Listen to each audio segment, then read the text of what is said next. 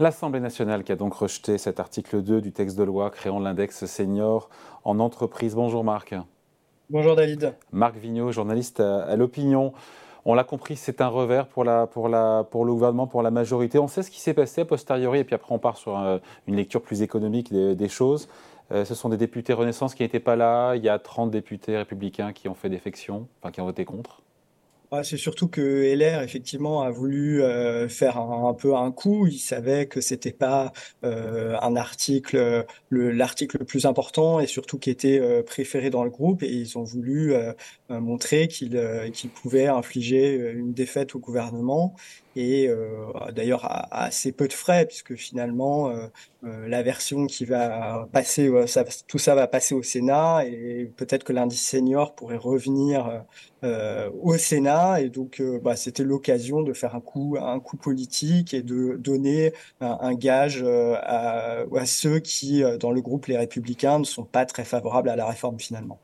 Sachant que juste avant, la Première ministre avait déjà envoyé fait une concession, une ouverture euh, en disant que les salariés qui ont commencé à travailler à l'âge euh, de 17 ans, dans le cadre du dispositif des carrières longues, pourraient partir euh, à la retraite à 60 ans. Il y avait eu cette ouverture, nouvelle ouverture qui a été faite. Oui, tout à fait, mais ça ne convient pas à l'aide, à l'aile, pardon, la plus, si j'ose dire, frondeuse de LR, qui considère que le projet de réforme du gouvernement n'est pas du tout assez social. Eux, ils voudraient euh, au minimum que toutes les carrières longues puissent partir au bout de 43 ans de cotisation, ce qui ne sera pas intégralement le cas pour tout le monde.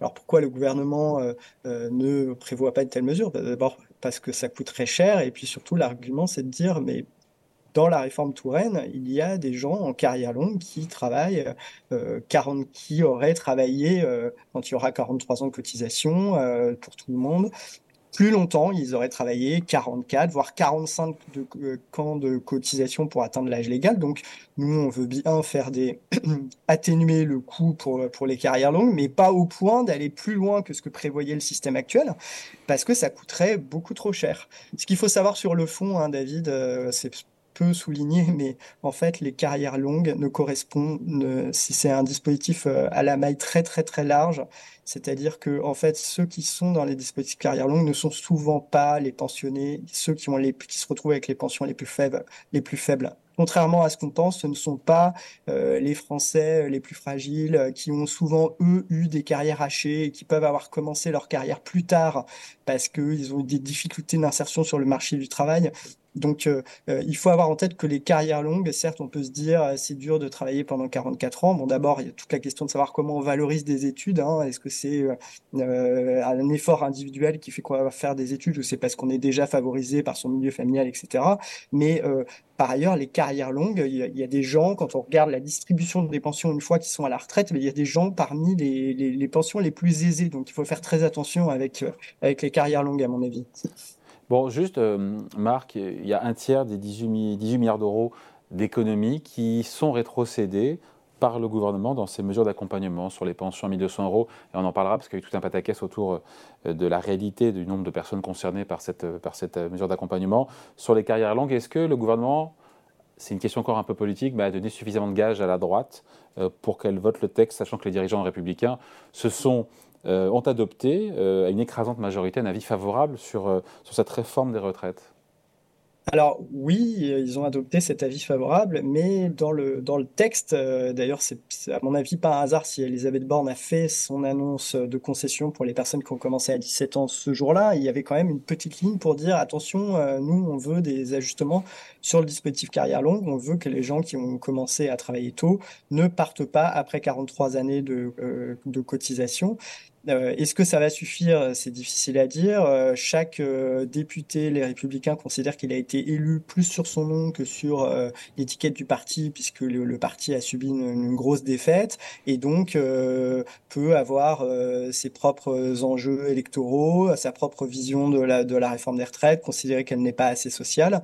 Et donc là, on voit bien qu'Aurélien Pradier, par exemple, le député euh, du Lot, euh, lui, il veut absolument que toutes les carrières longues ne, fassent pas plus de 43 ans de cotisation. Et donc là, on n'y est pas encore. Et donc ça pourrait un peu compliquer les choses. D'autant qu'à une époque, il avait même une exigence plus élevée. C'est-à-dire qu'il disait qu'à partir de un trimestre, euh, enfin un mois de travail euh, avant 20 euh, ans, il fait, ou même avant 21 ans, il fallait que tout le monde parte au bout de 43, 43 années de cotisation, alors que les carrières longues, c'est un dispositif qui contient des, des conditions qui sont beaucoup plus restrictives. Il faut avoir quand même travaillé d'une façon significative 4 à 5 trimestres avant certaines bornes d'âge, avant 21 ans, pour y avoir droit. Donc là déjà, Aurélien Pradier, il en a rabattu sur ses ambitions. Et donc si on lui donne pas toutes les carrières longues, est-ce qu'il va voter la réforme Et est-ce que certains de ses collègues vont voter la réforme? Mmh. C'est pas dit du tout.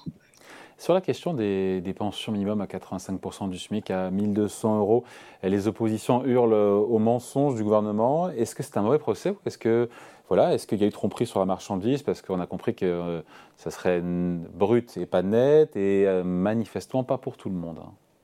Alors, euh, sur la question du brut et pas net, ça avait toujours été dit. Après, il y a ce que le gouvernement dit et ce que les gens entendent.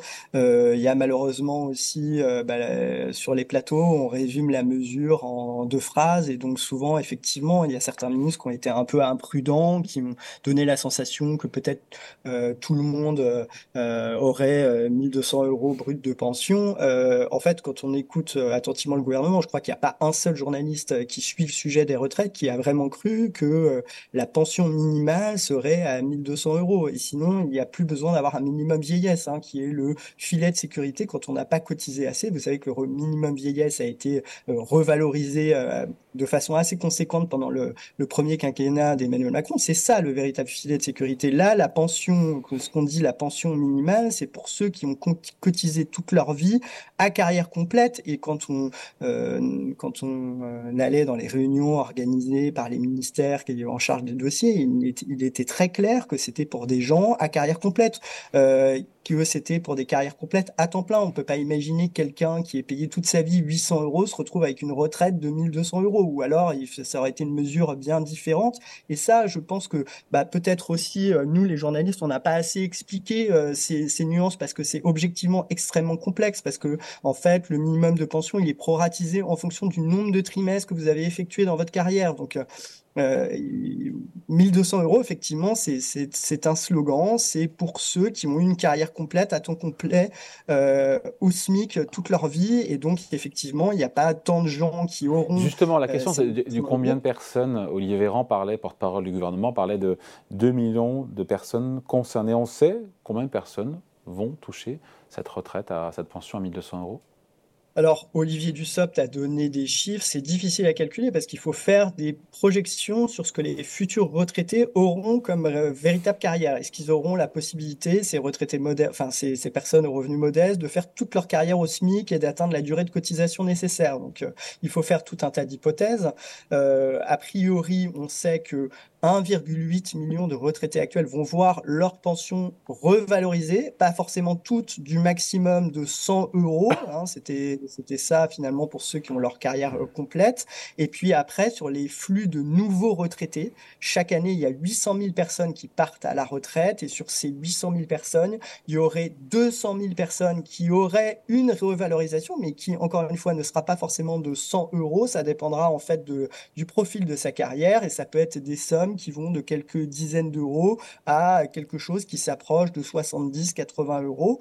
Euh, apparemment, le, chiffre qui a été donné par, euh, par Olivier Dussopt sous la pression, avec plein d'hypothèses, c'est que 40 000 nouveaux retraités par an toucheront effectivement une retraite à 1200 euros brut après une carrière complète. Euh, voilà, c'est 40 000 par an, mais encore une fois, il y a tous ceux qui vont voir, qui vont voir leur pension revalorisée d'un montant moindre et qui n'attendront pas 1200 euh, euros. Ça reste, euh, ça reste un progrès par rapport à précédemment. Et je crois que bah, tout le monde gagnerait à être un peu plus précis. quand vous lisez des articles sur qui va toucher le minimum de pension et de combien, c'est affreusement, compliqué. Il y a des pages et des pages à lire, donc c'est sûr que bah, y a eu des résumés. Euh, et les journalistes généralistes ont laissé donner des résumés qui ont donné la sensation que la mesure était peut-être plus large que ce qu'elle n'était, mais à mon sens, il n'y a aucune volonté de, il n'y a eu aucune volonté de mentir et de faire croire que, de faire croire que cette mesure toucherait tout le monde et qu'en fait, elle touche, elle touche beaucoup moins de monde. Marc, avant de se quitter, euh, l'opinion ne veut toujours pas de cette réforme. Elle soutient les mobilisations. Est-ce que le gouvernement est en difficulté là sur cette, sur cette réforme? Ah bah, clairement, oui, euh, clairement, euh, ils n'ont pas été capables euh, suffisamment d'expliquer le pourquoi de la réforme. Ils ont varié d'arguments, et puis l'ambiance générale est, hostile à cette réforme. Hein. Je crois qu'on a perdu de vue quel était l'intérêt d'une telle réforme. Le gouvernement a à un moment dit, bah, c'est pour financer d'autres postes de dépenses publiques, ce qui est factuellement vrai, mais était inentendable. Donc après, ils ont arrêté de parler de cet argument, euh, parce qu'on les a accusés de vouloir piquer dans les caisses de retraite pour financer autre chose, ce qui est aussi totalement faux. C'est-à-dire que, en fait, si on euh, maîtrise les dépenses publiques consacrées aux retraites à déficit donné et à dette donnée, bah, on, peut euh, consacrer plus d'argent, plus de dépenses publiques à d'autres postes et par ailleurs faire travailler les gens plus longtemps, bah, ça fait rentrer de l'argent non seulement dans les caisses de retraite, mais aussi dans tous les autres systèmes sociaux, ça fait rentrer plus d'impôts. Donc c'est vraiment une une euh, réforme qui permet de financer tout un tas d'autres politiques qui permettent d'augmenter les taux d'emploi, qui est une exception française. Le taux d'emploi des seniors euh, en France, c'est une exception, euh, c'est très bas en Europe, et donc c'est pour ça qu'on a des problèmes de financement de la protection sociale en général. Alors toute la question, c'est de savoir si on fait augmenter ces taux d'emploi avec une réforme des retraites qui, qui recule l'âge de départ à la retraite, ou est-ce qu'il faut d'abord traiter l'emploi des seniors, prendre d'autres mesures qui feraient augmenter l'emploi des seniors avant de faire une réforme des retraites. Je crois que c'est un peu le serpent qui, me, qui se mord la queue. En dehors d'une réforme des retraites, il faut le dire clairement, personne ne sait exactement comment réellement augmenter l'emploi des seniors. C'est très difficile, ça prendra des années. Et en fait, il y a une mesure, c'est le recul de l'âge de départ à la retraite qui donne un signal aux entreprises. Ça leur donne ce qu'on appelle un effet horizon. Euh, c'est assez bien établi quand même dans des études économiques. Les entreprises, elles se calent sur l'âge affiché par la loi pour dire vous pouvez partir à la retraite et elles adaptent leur politique RH, elles adaptent leur, politique de formation, elles se disent bah il faut que je le fasse rester dans l'entreprise jusque vers 64 ans. Alors parfois elles les euh, elles les mettent à la porte avant parce que ça arrange tout le monde, etc. Mais on voit que quand on est passé de 60 à 62 ans, bah, les entreprises ont décalé leur politique de départ de deux ans également. Et donc ceux qui étaient en emploi ont gardé un emploi deux ans de plus. Et donc ça a augmenté euh, le taux d'emploi des seniors. La question, c'est pour ceux qui ne sont pas en emploi au moment du départ à la retraite, et il y en a, et donc là, effectivement, ça risque d'augmenter un peu la, la, précarité de ces gens-là, et donc toute la question, c'est comment on fait pour les remettre au travail et pour leur permettre de retrouver un travail et de ne pas euh, être plus longtemps dans des dispositifs de, de filets de sécurité sociaux qui serait un, ce qui serait un peu un échec. En 30 secondes, juste, euh, le ministre du Travail, Olivier Dussopt, euh, est persuadé que cette réforme sera votée au Parlement euh, sans, sans avoir recours au 49.3, c'est de la spéculation. Évidemment, tout dépendra de... Il ne peut, pas, peut pas dire autrement, euh, David. Euh, s'il disait autrement et qu'il disait ah, bah, je suis pas sûr que cette réforme va être votée, euh, qu'est-ce qu'on qu'on écrirait non, mais Tout dépendra de la droite, on y revient. donc voilà, c'est effectivement, il espère que le, le, groupe LR va finalement soutenir une réforme pour laquelle ils se sont battus pendant des années, qu'ils ont plaidé, dont, ils ont plaidé exactement la même réforme au Sénat pendant des années. Ils ont fait voter des amendements qui demandait d'adopter cette réforme, euh, donc pour des raisons évidemment électorales, et puis parce que certains députés disent, bah voilà, il faut réorienter la droite, il faut qu'elle soit plus sociale, sinon on perd tous nos électeurs, euh, donc on ne peut plus soutenir ce genre de réforme. Bah évidemment, ils sont beaucoup plus réticents à la voter aujourd'hui qu'elle est présentée par par euh, la majorité. On ne sait pas s'ils vont se dire à la fin, bon bah on a obtenu des choses, on la vote et voilà, ou si bah, ils vont dire une certaine partie de, la, de, de, DLR vont continuer à dire c'est insuffisant, on ne peut pas voter une telle réforme. Euh, on voit l'impopularité de cette réforme. Euh, il est difficile d'aller contre ces électeurs. Donc c'est évident que ça va être difficile pour les LR de soutenir une réforme aussi impopulaire. Allez, merci beaucoup. Explication signée Marc Vigneault, journaliste à l'opinion. Merci Marc. Ciao. Merci David.